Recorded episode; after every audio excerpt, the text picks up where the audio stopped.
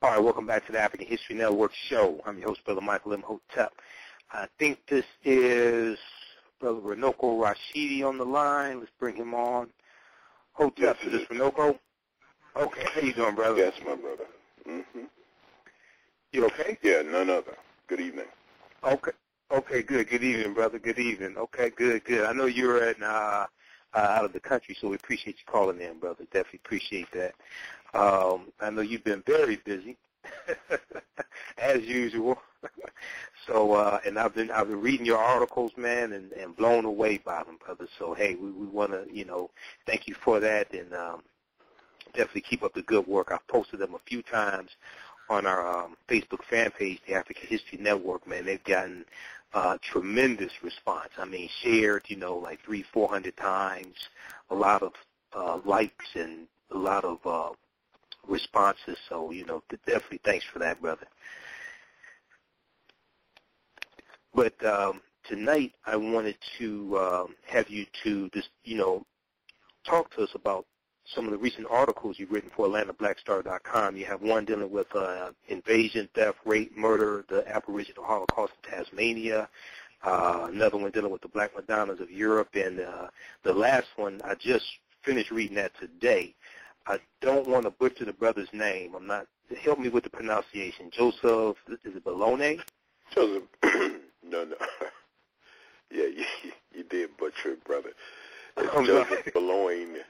Joseph Bologne. And Joseph Bologne came to be known in history as the Chevalier de Saint George, or the Saint Georges.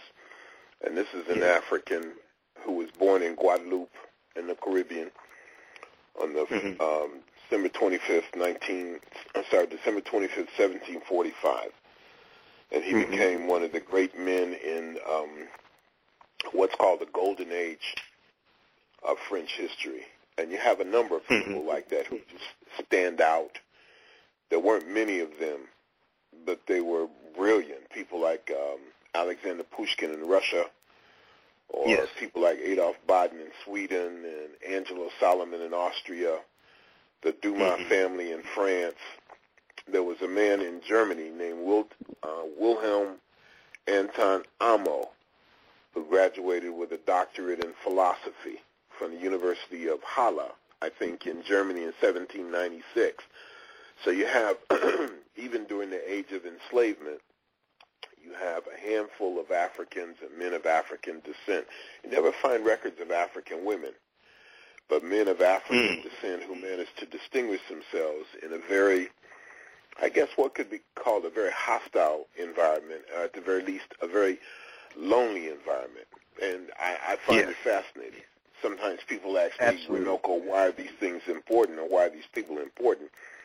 Because any African who's able to excel in whatever endeavor in an area where there are very few Africans and there's a hostility, a general hostility towards Africans, it makes for a remarkable story. We find people like um, Septimius Severus, the great Mhm. African emperor of Rome, or you find people like um, uh, Saint Maurice, the African patron saint of the Holy Roman Germanic Empire. It's just really remarkable things. So uh, thank you for mentioning Joseph Bologne, and um, I certainly appreciate it, and I think a lot of sisters and brothers appreciate that. Absolutely, And- absolutely. If you, if you want to know, or if the audience wants to know, I'm in France right now, and it's um, Mhm. 3:35 in the morning. So if I sound subdued, that's the reason why. Oh, okay. I thought it was PM there, but yeah, yeah, it is. They they are uh like about six hours ahead of us or something like that. Six seven hours ahead. Okay, okay, definitely. Well, we're we're not gonna we're not gonna hold you long, brother. Uh, you know, I, I know what you, you know what you said when you emailed me. So that's we definitely appreciate you coming home, brother. and when we do have international listeners, we have listeners in the UK, Japan, things like that. So we definitely appreciate it.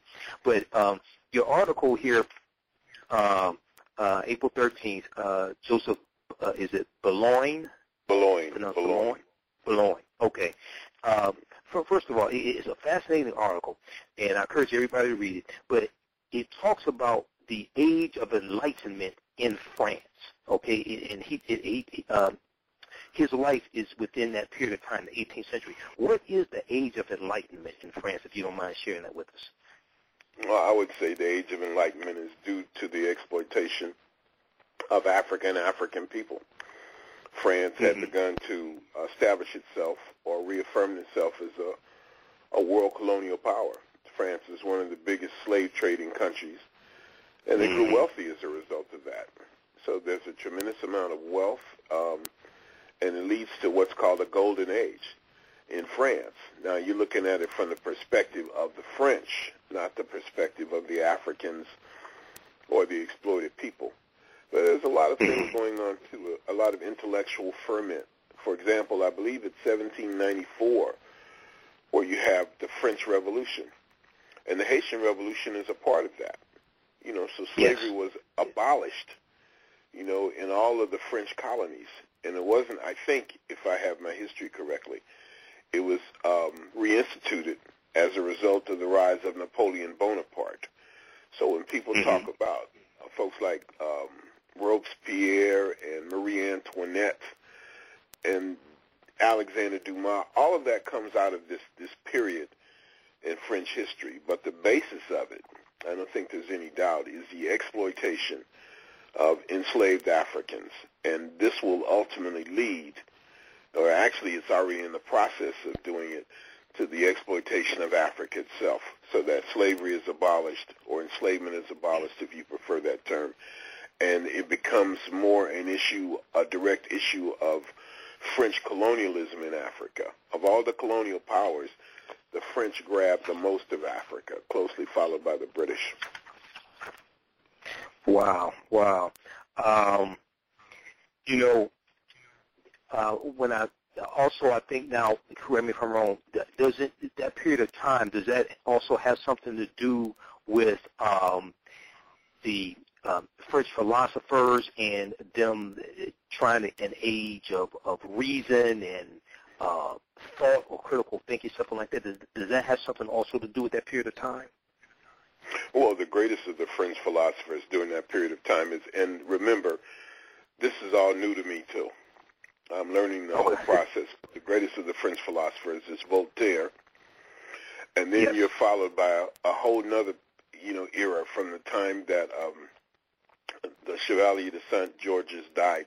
And by the way, the word Chevalier means knight in French. So he became a knight. His mm-hmm. father was a, a French nobleman, and his mother apparently was the most beautiful woman, the mu- most beautiful African woman in the island of Mart. Uh, I'm sorry, not Martinique, Guadeloupe.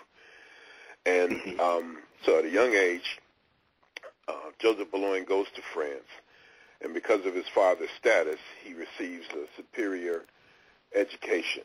You know, he was able to excel in many, many things. So on the one hand, his race is not a complete impediment, but he was only able to rise so far. Just to, mm-hmm. to get to your question, but add a bit more information, he's also known as uh, uh, the Black Mozart. And Mozart yes. actually had to come to him and ask him for a job.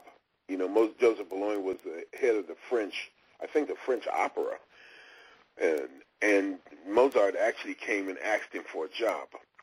Um, Joseph Bologne was an associate of Marie Antoinette. He set the the um, the trends for fashion, and he's just a, a really remarkable person.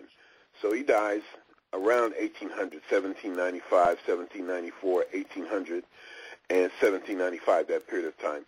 And right after that, you have the Dumas family. You have these, this family mm-hmm. of African descendant people from Haiti, and of course Alexander Dumas is the person who wrote the Three Musketeers and the Count of Monte Cristo and the Man in the Iron Mask, and he is a contemporary of people like Victor Hugo. Victor Hugo right. is the Charles Dickens of France. Victor Hugo wrote um, the book which was called uh, Notre Dame, which came to be known to history as The Hunchback of Notre Dame. And he also wrote the book Les Miserables, where he talks about mm-hmm. Jean Valjean, the man who was arrested as a young person for stealing a loaf of bread to feed his family and was given like a 20-year prison sentence, something like that, and who eventually got out of prison and who spent most of the rest of his life trying to uh, duck and dodge from his criminal past. And so there's a discussion about class differences as well between the haves and the have-nots. And he's a contemporary of Emile Zola. And Emile Zola was the person who wrote a, about a famous trial called the Dreyfus Trial. And so all of these, you know, people were talking about the status, not necessarily of black people per se, but the status of class and the haves and the have-nots. So all of this is a part of this period that Joseph Bologne is said to have lived. And the lesson, I suppose, um, that comes out of this for me is that all history is interconnected. Just to, yes. make a fantastic leap, for example, and something that I, I'm learning right now and trying to incorporate in my work is the fact that the civil rights movement in the United States, what we call the U.S. Civil Rights Movement beginning in the mid-1950s, and that led to the Black Power movement in the 1960s, cannot be separated from the African liberation movement in Africa. That Martin Luther King was a mm-hmm. keen observer of the African liberation struggle. That Dr. King went to Africa several times, and so did Coretta Scott King, for that matter. Correct. Dr. King Correct. was in Africa at the time of um, the independence of Ghana. Martin Luther King mm-hmm. went to Jamaica and spoke glowingly at the shrine of Marcus Garvey. And so there was a Black Power movement in Australia. There was a Garvey movement in Australia. And so I guess what I'm trying to do is, in a sense, with all of this, is connect the dots and to show that black history is everybody's history, that you can't separate one from the other, and that all of these phenomena are interconnected. Absolutely, absolutely. And you know, I, I don't know if you know Professor Manu Ampim uh, out of California, man, but mm-hmm. oh, okay, yeah, because he he has some he has I, I've some, done some interviews with him dealing with the distortion of the legacy of Dr. Martin Luther King Jr. Man, Dr. King is one of the most misunderstood people in history. His legacy has been totally distorted, and um, a lot of people don't know about him studying African history, him being a keen observer of the, the uh, uh, of Africa's liberation movements, things like this. That, that this, you know, totally not talked about when, when we talk about Dr. King. Um, uh, also, very quickly here, in, in this article, you also talk about uh, Code the Noir Law of Blacks. Um, talk about that a little bit because when we hear about the French, we hear about Paris, France, and things like this, but we don't hear about them oppressing African people that much. I guess those who really study African history, we know about French and the colonies, things like this, but in general, you really don't hear about this, uh, uh about the French. Well, no, I, I suppose not. You hear stories about people like Josephine Baker, or mm-hmm. people like Richard Wright and Langston Hughes. All of them came to France and lived in France. One of Richard Wright's daughters, and of course, for those who don't know Richard Wright, we're talking about the author of books like Black Boy, Native Son, mm-hmm. classical African American literature, you might say. So, right. in many ways, I think a lot of African Americans, at least, have viewed France and Paris in particular as a haven uh, against white supremacy. And mm-hmm. I suppose for African Americans, that may be true to some extent. You know, I've rarely encountered, uh, you know, overt racism in France. I've been coming here for over 10 years now, and um, I like it here. It's a good experience. Lots of Africans mm-hmm. here, lots of museums, great public transportation, expensive, but beyond that, it's not a bad place. But for Africans from the continent of Africa itself, or Africans who don't have money, Africans who don't have what are, what are generally known as papers, you know, it's a hell on earth. And let me hmm. add too that each colonial power employed different techniques for dealing with their colonial subjects. And one of the things that the French did was to incorporate a sense of French identity, however false and frivolous that might be. You know, I meet people even now from countries like Democrat, not Democratic Republic of Congo, but Congo Brazzaville or French Congo, you know, or, or Gabon or Central African Republic, countries that have been, at least on paper, independent for 50 years or more, who go around saying, I'm French. You don't mm-hmm. encounter sisters and brothers from Jamaica or Nigeria or Ghana, you know, um, as poor as some of these countries are, although the material wealth is, you know, should make them very wealthy. You don't hear these sisters and brothers going around saying, I'm English.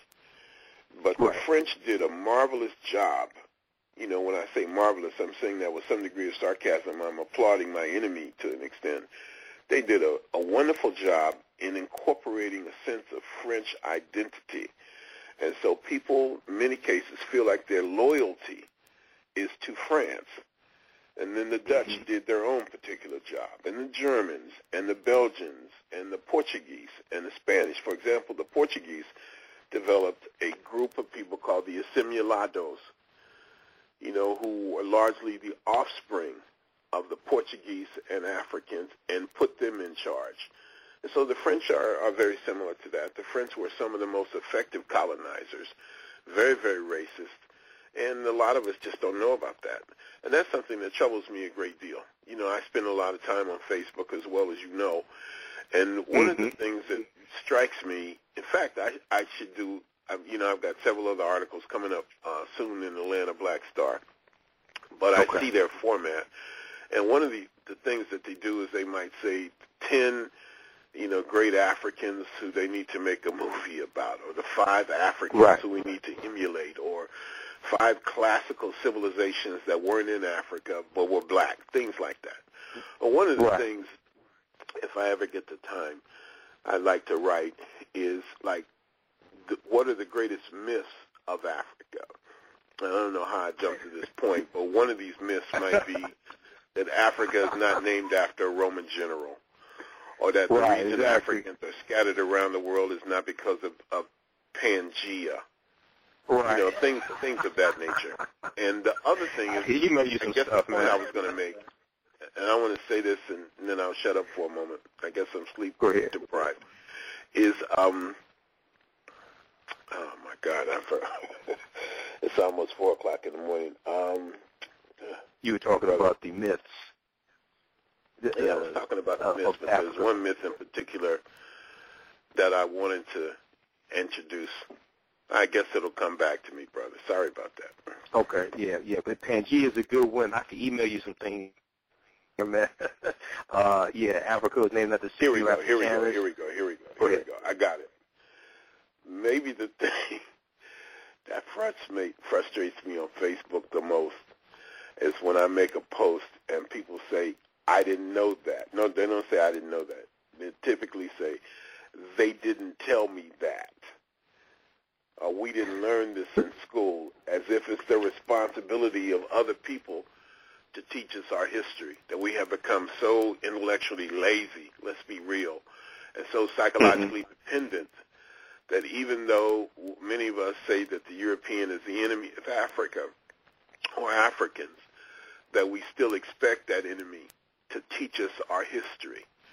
And when you look at that, you realize slavery, excuse me, and colonialism has reduced us psychologically as a group of people. So, anyway, I could ramble on and on, you know, about that, Mm. but those are some you're points I wanted to make in attempting to Yeah, address your question in some way, form, or fashion. You know, you're right about that. And, and see, what happens is, especially when you go to the college level, you go through college and then you get your degree, you get your bachelor's degree, you get your master's degree, and you don't learn this information. And, and, you thought that you had a good education. You graduated from Princeton or Notre Dame or Wayne State University. You thought you had a good education, and you didn't learn any of this. And it becomes shocking. You know, let's not just look at high school level. Let's look at college level. Okay, you pay all this money, and and and you ain't you didn't learn any of this stuff. Okay, that can be become very shocking to people. You know, luckily it was it was in, in college where I started really studying African history. Okay, so I got you know at least uh, some of this information, and I studied on my own. So when I took my first Africana studies classes, I was talking about things that the professors didn't know about. Kind of shocked the hell out of me. but but still, I still learn things from them. But you know, I was dropping stuff on them that they didn't know.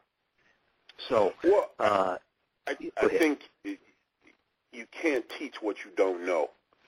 And for the most part, we don't know what we don't know until we begin to know it. I sound a little bit Mhm. like a philosopher now. no, but you're it's very, correct. very true. And all of this is a Yeah. part of the African liberation process.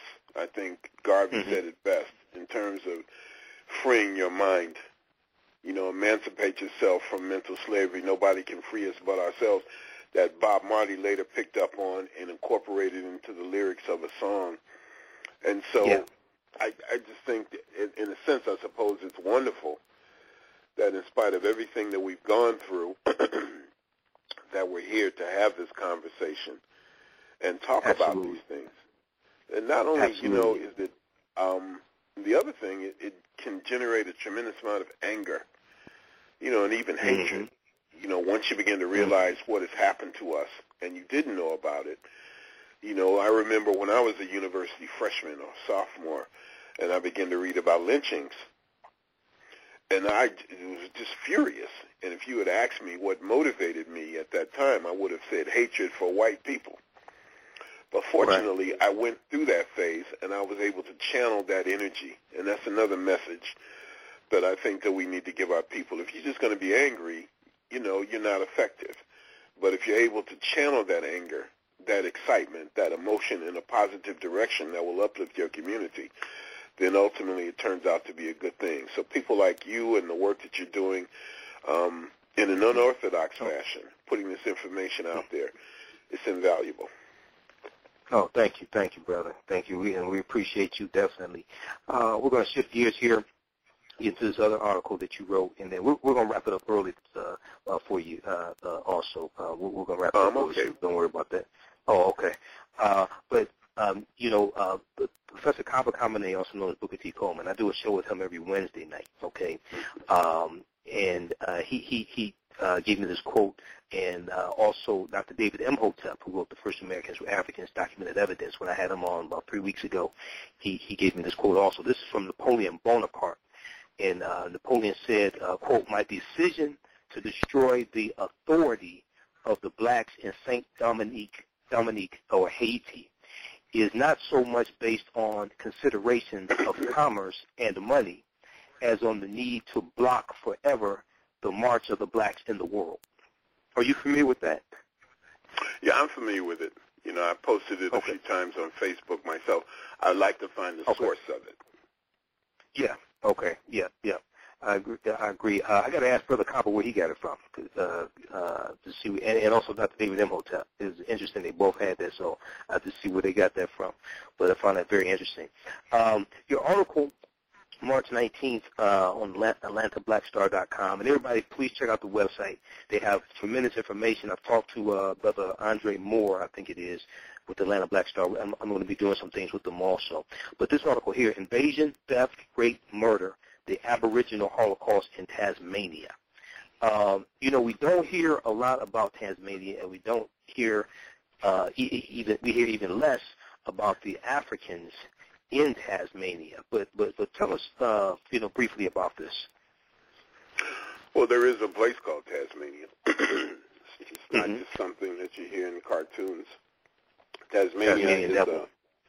a, yeah, is an island off the southeast coast of Australia. Australia is Mhm. the largest inhabited continent in the world, permanently inhabited continent. Antarctica would officially qualify, but Antarctica doesn't have a a history of uh, of human population. Mostly the people there who are scientists. The people in Antarctica today are scientists, but Tasmania is an island about the size of Ireland or West Virginia, and it's been inhabited for at least the last 35,000 years. I suspect more by black people who some would say are the descendants of Africa. Everybody's a descendants of Africa, and that they um, these short-statured black people, nappy hair, happy to be nappy hair, settled there and lived in what seems to be peace and harmony. I think there are two groups of black folk there. I think one is called the Palawa, P-A-L-L-L-W-A. No, I think it's P-A-L-L-A-W-A. And I think the other group is Pakana. I believe that's the name, P-A-K-A-N-A. And they lived in peace and harmony, had a very, very basic and rudimentary human technology. For example, they've never found any evidence of farming there, as we know it today, or no evidence of um, fishing, or even the domestication of fire. So these sisters and brothers were isolated there, perhaps 10,000, I don't know how many. And then around 1800, the British came, actually they came in the 17th century. You have a man named a Dutchman mm-hmm. named Abel Jansen Tasman. He settled there or landed there, and that's who um, the island is named after, Abel Jansen Tasman. And after that, it was called Tasmania. And then the French came in the, the Friends, the French. They say that with great sarcasm in the 18th century. Right. And then the real catastrophe came when the British came, and this is around 1800, 1801. And the British took the land. Tasmania was established as a British prison settlement or prison colony, and so the worst, the most horrendous of the British criminals were taken to Tasmania, not the mainland Australia itself, and they got loose and they slaughtered those sisters and brothers. And then, you know, a conscious decision was made just to take the land for the British. The British even denied the humanity of these people. And so most of them, from around 1801 to 1876, were rounded up, killed, and a few remnants uh, were put in a uh, what could be called a concentration camp in a place called Oyster Cove, which I visited and the reason I wanted to write that article in particular, that, you know, I talked to Andre a few months ago, and he asked me to start writing for the Atlanta Black Star, and I was honored to do it. I think it's a great um, publication or a great website. Yes, it is.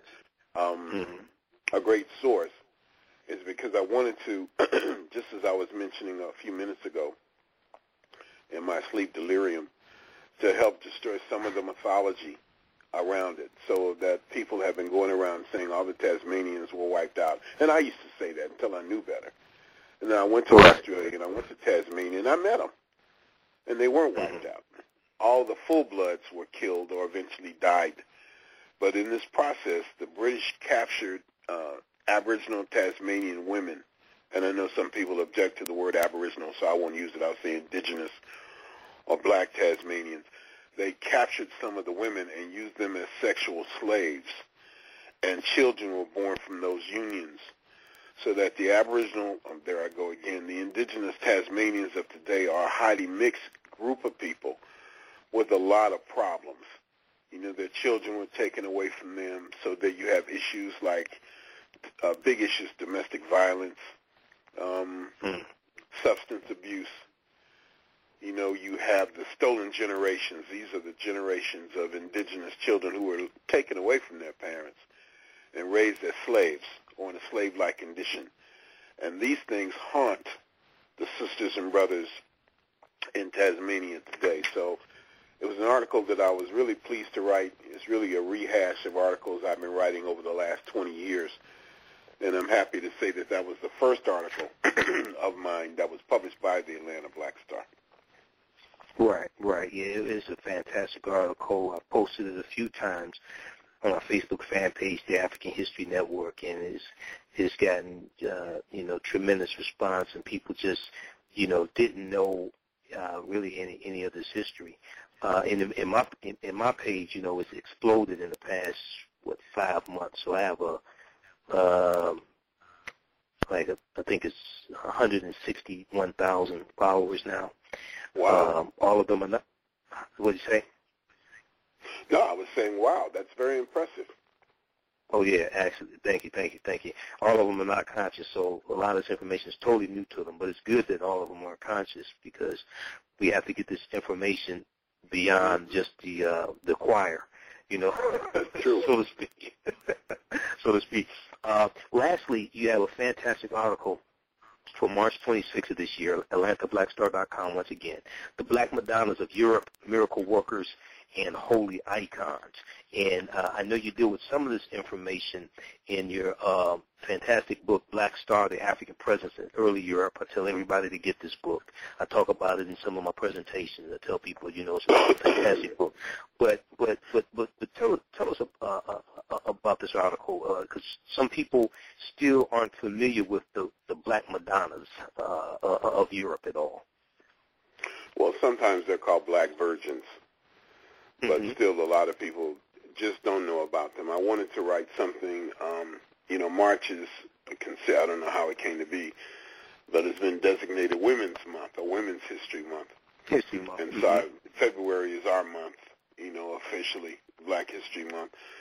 So I wanted to write something that would connect black history with, you know, women's history, something that I hoped would be uh, considered empowering and inspirational. And it's fascinating. So what you have are images throughout Europe, throughout the world for that matter, but most of them are concentrated in Europe, several hundred of them, of statues or paintings or icons of um, the Virgin Mary and the infant Jesus, but they're painted black. And because they're right. black, it is believed um, that they're able to perform miracles. And you could say that they are the superstars of the cult of Mary. And I've been able to see personally about eight or nine of them. And it's one of the most remarkable phenomenon I've ever experienced. Seeing these black statues with, for the most part, European features is interesting. But seeing mm-hmm. how the local people act around them, the fervor and the degree of adoration, it's really, really, really remarkable. I don't know if there's anything like it comparable in the world. Uh, I've seen them in Russia. That was my first experience in Europe seeing them. Um, France has the most, particularly in southern France, along the routes that the Crusades were preached and the routes that people, the Crusaders marched to get to Palestine and to, you know, embark upon the voyage to Jerusalem. Italy has quite a few. Um, Spain has some really remarkable ones, including one called La Moreneta. That was yes. um, we used a photograph in there. So it's really a remarkable thing. Now people can say they don't believe in that if they want to. That's fine with me. But when you go into these churches, what you find are um, the prayers of people um, written to the Madonna, and the prayers are for um, for expressed in gratitude of miracles that are attributed to the Black Madonna. People who were crippled were able to walk, and they left their their crutches or their braces in the church. Uh, people who were blind and claimed that they could see or women who had been unable to conceive and all at once got pregnant. One of the more recent ones that I've seen is in a place called Halle in Belgium, which is right outside Brussels. And this Black Madonna, one of the most interesting ones, who is actually depicted breastfeeding the infant Jesus, painted black as a lump of coal, is supposed to, her, her major miracle is that she stopped an invasion of that part of Belgium and supposedly she thought she caught 33 cannonballs fired by the enemy, the invading army, in the lap of her skirt. Now you can dismiss that all hmm. you want to, but when you go to the church, they have the cannonballs arrayed around the statue of the Black Madonna. So it's really, really an interesting phenomenon. So all of these articles are, are written to inform, to inspire, with the belief that very few things are as important in our studies as history. As Malcolm said, of all our studies, it is history that is most qualified to reward our research. So I look forward to writing a number of these articles for the Atlanta Black Star. I've already submitted submitted articles on um, the Black Kingdoms of ancient Southeast Asia. I'm looking forward to that. Oh, uh, wow. Vietnam, wow. Cambodia. That ought to be a good one. Great photographs. And I wow. wrote another one on Jay Rogers and another one on Ivan Van Sertima, you know, and there are one or two others. I'd like to do something uh, on the black presence in India, stating that of all the countries in the world, India has the largest black population. And I'd like to do a piece on the missing noses on the African statues, because that's another thing that I get all the time. Guaranteed, you know, a sure bet, if I post something right now, after I get off the phone with you, a statue from ancient Egypt and the nose is missing, uh-huh. somebody within a matter of moments is going to say they knocked the noses off. Or if you show right. a picture of Hormaka the Great Sphinx, people will say right. Napoleon did that. And then I said, right. well, how do you know that? And when you say they knocked the noses off, who are they? You know, when did this happen? Why did they do it? What happened to those noses? I don't know. Somebody told me. I heard it on YouTube somebody said. Right. I always believed it was my teaching, and then I get back, and this irritates people. But what is the evidence? What is the proof? What is the documentation? And then they get mad at me. They want to stone the messenger. So my brother, to me, it's interesting not only what people think, but how you arrive at these conclusions. Because in many ways, Yes. even the so-called African conscious community is no different from any other people. Many people, in many cases, we're like the Tea, tea Party or the birthers who say, I don't care what you say, I don't care what you sh- what you tell me. Barack Obama is not a U.S. citizen. He was, and in many of us, we're like we're the same way. How do you get this information? I don't know. I just believe it. Exactly. Somebody told me, and that's amazing to me. People consider themselves sophisticated and intellectually astute, but you know they just repeat the things we've always heard, even though there's no evidence to support it.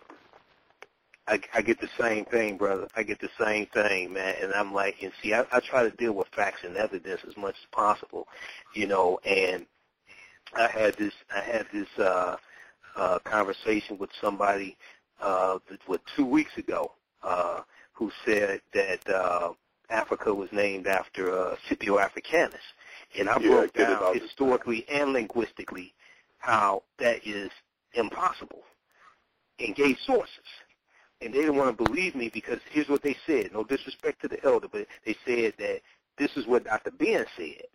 And I said, no disrespect to Dr. Ben, but he he did the best he could do with the limited resources he had. But where is the evidence? We can look at the language, because African we look at Africanus. Africanus means of Africa or belonging to Africa. I went and bought a Latin English dictionary when I was doing my research on this to find that out. And then we look at the word Africa. I did. I had Professor James Small on a couple weeks ago. He broke down the word Africa means um, uh, land of the Afri. And the Afri are, you know, North African people in Algeria and Tunisia, black North African people who are still there today. And then we can look at that um, um, Publius Cornelius Scipio.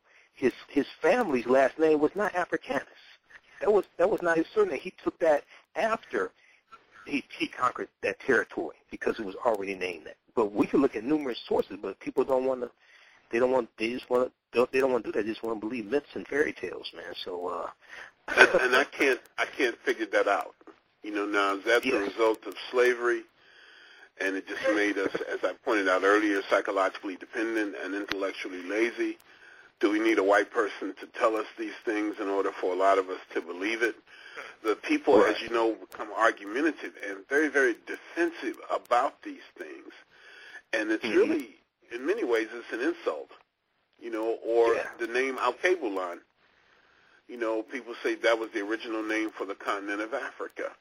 And I've come to the Mhm. conclusion that's very Eurocentric thinking. The idea of continents doesn't seem to Mhm. come out of the African experience. What makes you think that people had a name for an entire continent or that people in ancient times even realized that they lived on a continent? You know, where did, where do these designations come from?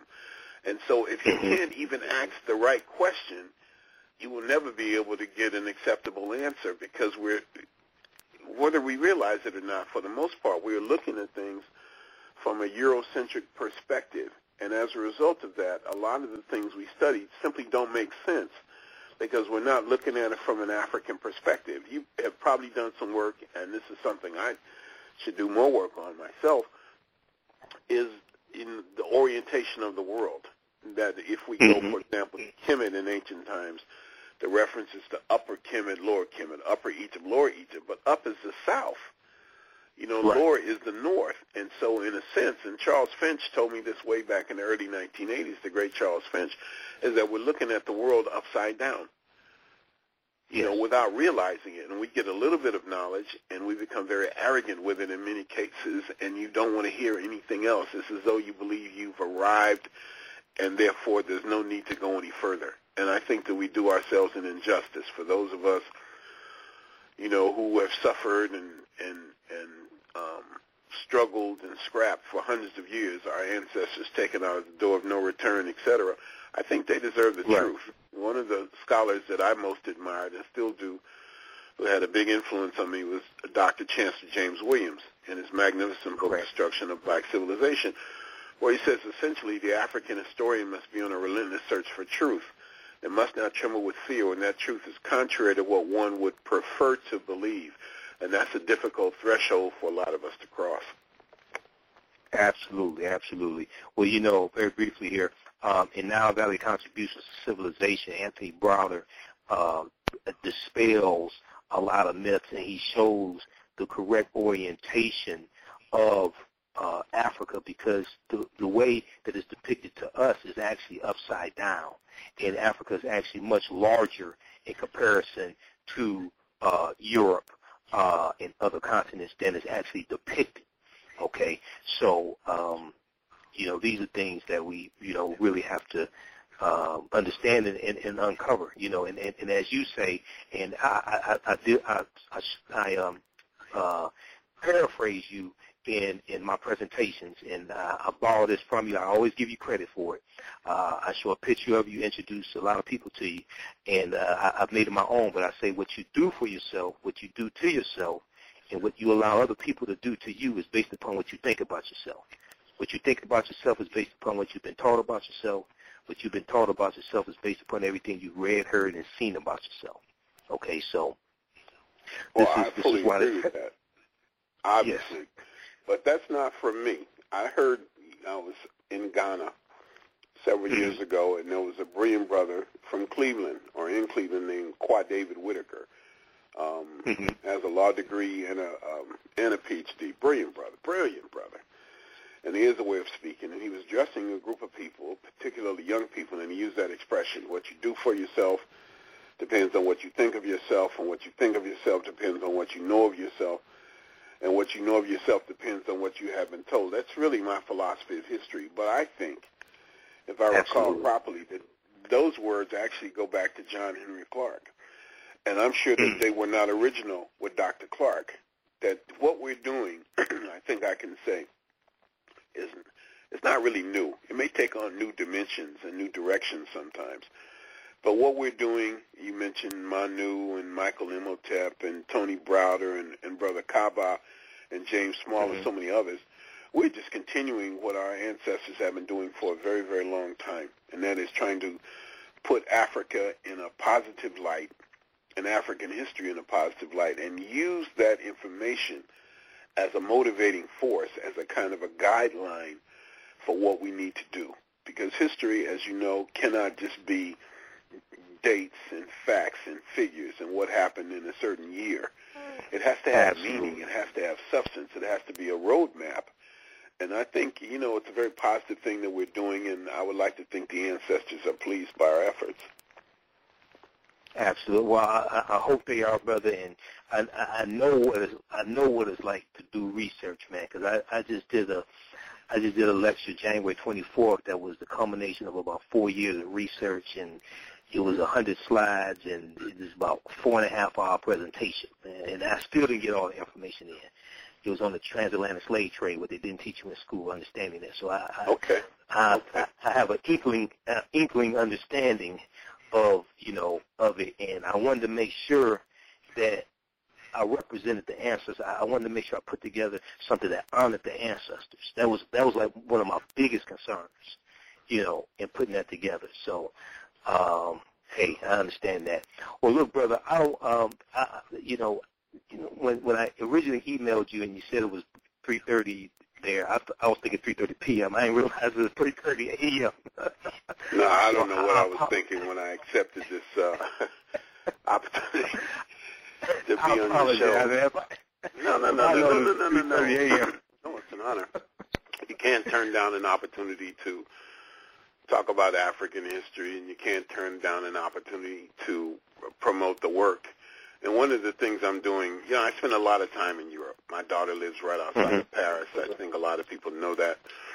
My mother has mm-hmm. Senegalese roots. One of the interesting things yes. about Europe is that you have the descendants of all the Africans that the Europeans colonized. So that next week, for example, uh, my next lecture is in Berlin. I'm going to address three African German organization. I'm very excited about that. This is the 130th yes. anniversary of the beginning of the infamous Berlin Conference, where the Europeans, mm. like a mafia family, like the Godfathers, just said and said, "We're going to divide Africa up. No point in us fighting each other. There's enough for yes. everybody." You know, the German, Mhm. the French, the Dutch, the Belgians, the Spanish, even the Italians. And so I like it here, and uh, I learned so much here. The museums are here, and so one of the things I'm trying to do is to promote my tours to Europe and promote my tours in Mhm. general. So I spend a lot of time here, and I guess I just have to get used to the time difference.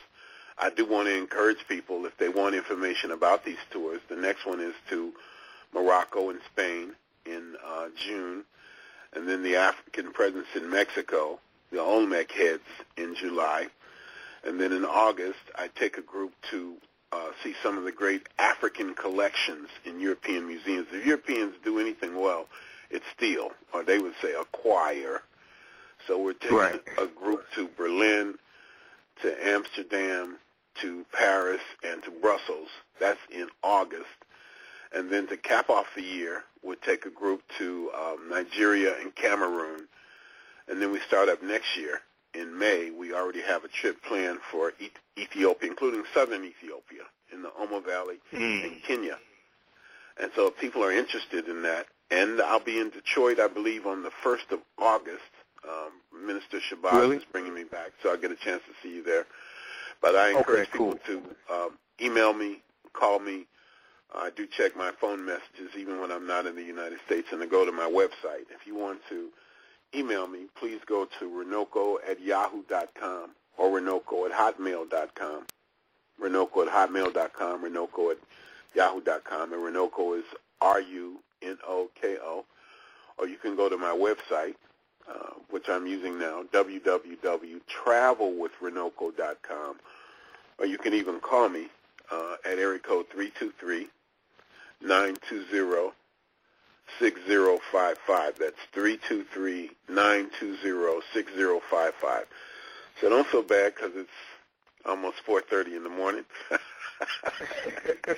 I was the one who accepted the invitation. I'm grateful to Andre Moore and uh, Atlanta Yes, Black Star. Atlanta But you're doing a great job, brother, and you're getting a very Oh, positive reputation.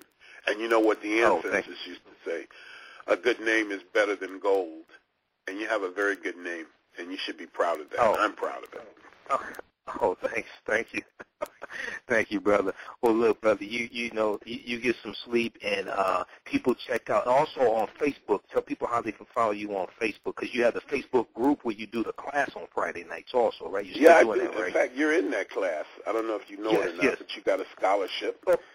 And I'm going to start the class again in um, during the summer. I don't know if it'll be June or, or what. I'm looking for the best time. And there'll be an eight-week course on the African presence in Asia and the African presence in Europe, four weeks on each. And uh, Mm. you didn't mention my book, African Star Over. I don't know if you mentioned that book, but you mentioned Black Star, the African presence in early Europe. The other Right. book, the companion book, is uh, African Star Over Asia, the Black Presence in the East. And so again, you can go to www.travelwithrunoko.com and see how you can order that book. But yeah, the class is um, on Friday night. I'm winding down this course. I'm big on Facebook, even though Facebook Mhm. it, itself seems to be going through transition. And I don't know Yes. what the next big social media is going to be. But uh, you can. I have about five pages. One is the Global African Presence, which is a fan page, and then it's. Uh, I have a couple pages. Runoko Rashidi, one called Travel with Runoko, another one called Around the World with Runoko. I'm really trying to push that. These global Mhm. travels, this global Africa.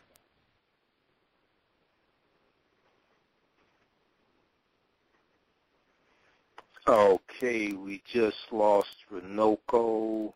Maybe he'll call back in. Um, he is in Paris, France right now. So I don't know if it's a problem with his phone or something like that. Um, but uh, we're wrapping up. We're winding down the uh, interview, and um, I I didn't realize it was 3:30 in the morning there. I don't know what I was thinking. I just didn't realize it was 3:30 in the morning. When he said something about 3:30, I thought he I thought he said p.m. in the email. So um, because of the time that it was, and I didn't want to hold the brother for the whole hour. That's why we didn't take. Uh, uh, we had a, I think maybe a couple callers, but that's why I didn't take uh, callers. I didn't want to. Uh, I didn't want to do that to him because it's so early in the morning, and he's so gracious uh, enough to share his time with us. But check out these articles, AtlantaBlackStar.com. You know, we, we talk about uh, on this show a lot of the articles come from African American uh, websites, African American owned websites. AfricanGlobe.net is another ex- excellent website. We talk about News1.com. Um, TheRoot.com is is I don't think it's on TheRoot.com is like uh, I think it's owned by the Washington Post. Um, the the editor in chief is Dr. Henry Louis Gates Jr. They they do have uh, it's geared towards African Americans. They do have some good articles, but it's more political. It's more democratic, politically oriented. We love Obama, uh, civil rights, social justice, things like this. They do have some good things. They do have some good articles on history. Uh, I read a lot of Dr. Henry Louis Gates articles. This is how I know what he talks about. They have some good articles on art history, um, African American history, things like this. They don't deal with a lot of ancient African history, but they do have some good articles there. TheGriot.com is another good source. Now, TheGriot.com is, uh, if I remember correctly, is owned by NBC or MSNBC, one of them. Um, and but uh, Atlanta Black Star is owned by African Americans as well as YourBlackWorld.com uh, or YourBlackWorld.net. It's owned, by African Americans as well. But Atlanta Black Star, check it out, AtlantaBlackStar.com. They have a lot of uh, good hard-hitting articles. Uh, article they just posted yesterday, five traits of great black leaders that you should emulate. Um, and uh, Runoko has his three articles there. Um, on our Facebook fan page, the African History Network, we have um, um, some articles that I posted uh, from there. What was another one? Uh, oh, this one right here. 20, 20 black TV shows you watched if you are a 70s or 80s baby. Um, and of course they have a different world, different strokes, things like that. Um, they mentioned Martin, but I, you know, I talked about how Martin was a very ignorant show. Uh, some people didn't like that, but it, it was. It was a, it was a caricature. And then you have um, uh, Martin Lawrence dressing up like a woman. Uh, Shanae, very stereotypical. Um, you know, Tommy didn't have a job. Uh, Cole lived at home with his parents. The mature people were the women. The smartest woman was the light-skinned one. Um, I mean, just just you know total caricatures and, and a bunch of nonsense. Um, so, but but if you just look at it as entertainment, well, yeah, you, you you're going to be entertained. But the problem is that those images are exported around the world. They don't just stay in D.C. or Chicago or uh, Detroit. No, they get exported around the world. And and how does this influence our youth? When they see this type of nonsense. You know, bruh man from the fifth floor. You know, all types of nonsense like this. This this not this not funny. All right, maybe you, maybe you have low standards, but that's uh, you know, somebody who's a critical thinker. They look at this. They don't. They don't find that funny at all.